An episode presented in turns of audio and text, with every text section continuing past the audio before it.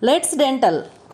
We are discussing oral ulcers. In that we have discussed about like acute multiple ulcers and also the recurrent multiple ulceration of the mouth. And now we are discussing about the chronic multiple ulcers. In that we have discussed some autoimmune diseases like pemphigus and its variants. Today we will discuss about the other diseases that are causing the chronic multiple ulcers in the mouth.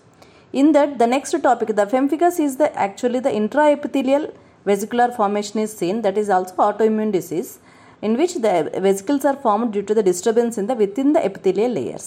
So that is intraepithelial dermatosis. Whereas today we will discuss some other diseases which, are subepithelial that is subepithelial the subepithelial bullous dermatosis.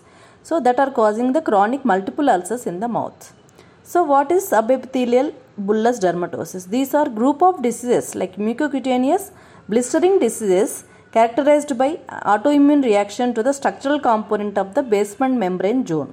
That is, the autoimmune reaction is seen at the basement membrane zone so that the epithelium is getting separated from the underlying dermis, not within the epithelial layers, but below, means at the base basement membrane zone.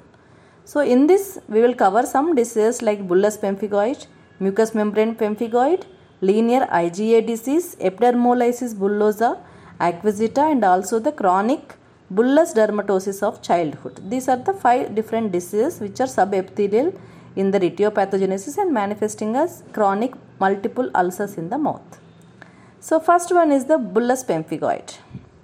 So this disease is an autoimmune disease and it is most common form of the subepithelial, subepithelial bullous dermatosis and it occurs in the elderly like above 60 years of age and patients may give the history like uh, it may occur as a single episode or sometimes in some patients even it is reported that it occurs like as an in like recurrent form also. Means once it is healing they will again recur. Mainly the bullous pemphigoid is the recurrent form and also it is self limiting means the ulcers will heal by themselves but they are very slow to heal. They take long time like about 6 months to even 5 years they will take to heal so it is self limited takes about 6 months to 5 years and it is also recurrent in some patients.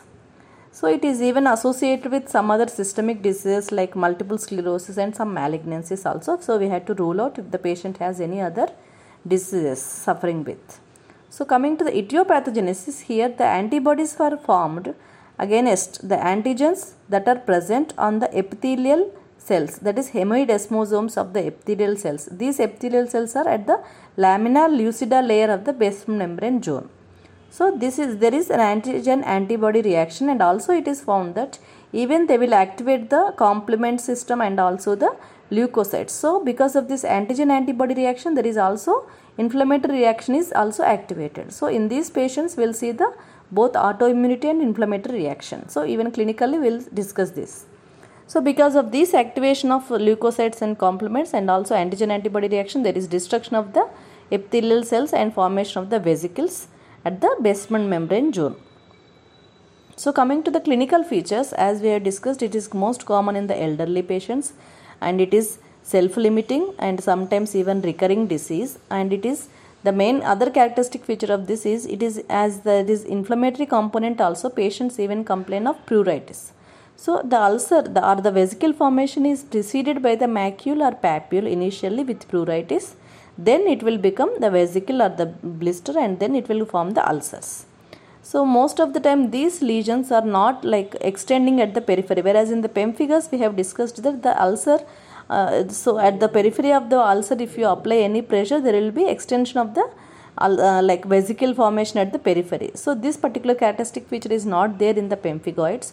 So they are limited. If the ulcer is formed, it will not extend at the periphery. So they are limited to some parts of the skin and the mucosa.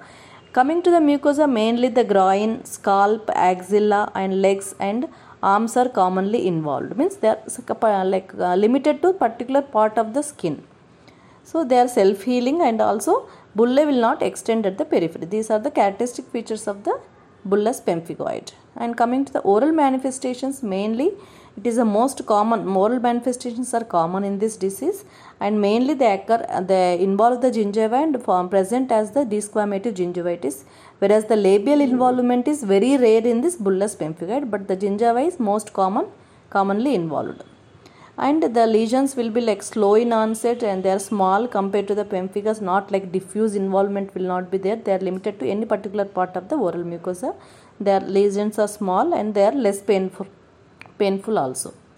So this is about the oral manifestations.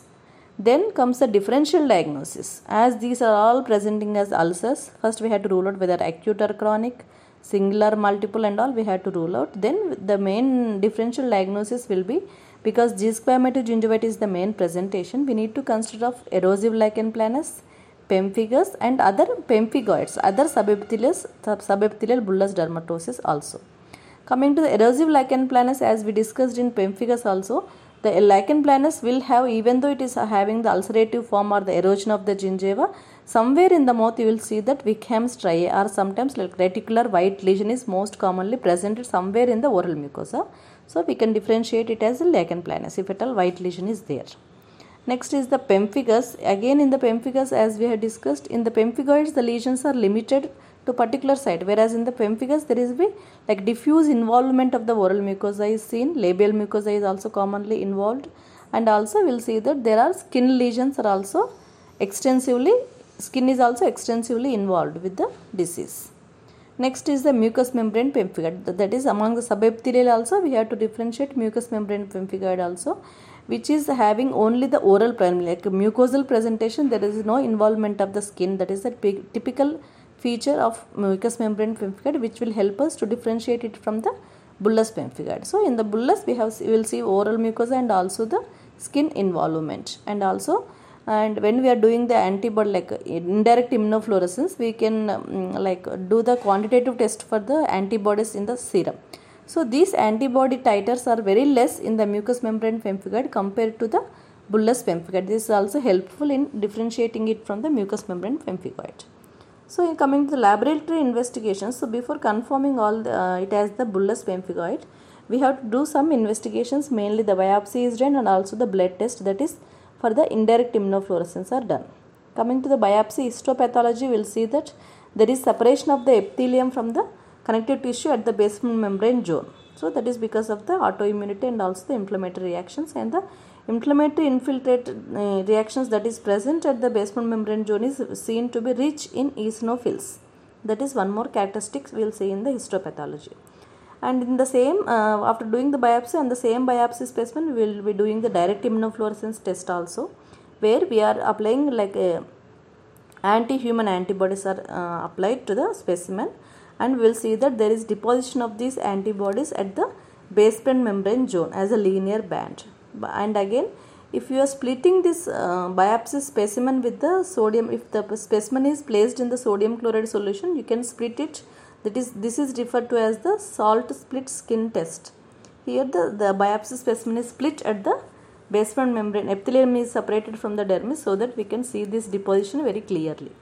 And even in the indirect immunofluorescence also we are taking the patient's serum and applying on the other uh, like a skin specimen where it is also treated with the sodium chloride and it is also salt split skin method is more useful and more clear so even in this bullous pemphigoid, we'll see that high titers of antibodies in the circulation is found. So it is mainly useful. This indirect immunofluorescence is useful to differentiate it from the mucous membrane pemphigoid and also to distinguish it from the epidermolysis bullosa acquisita where IgG antibodies are bound to the dermal side of the salt split skin whereas in this pemphigoids these antibodies are bound to the epithelial side of the salt split skin. That is the main differentiating feature. So coming to the management again if the oral manifestations are very limited and any one part of the mucosa is involved we can just give to the patient topical steroids like clobetasol can be given. If the lesions are very extensive we have to think of giving the systemic steroids systemic corticosteroids and also sometimes to reduce the dose of the corticosteroids we will add the any other immunosuppressive drugs can be added to the patient. So, if at all the patient is compromised and cannot tolerate the steroids, we had to think of giving the other immunosuppressive drugs. So, this is about the bullous pemphigoid. Bullous pemphigoid we have discussed and in the next episodes we will discuss other subepithelial, subepithelial bullous dermatosis.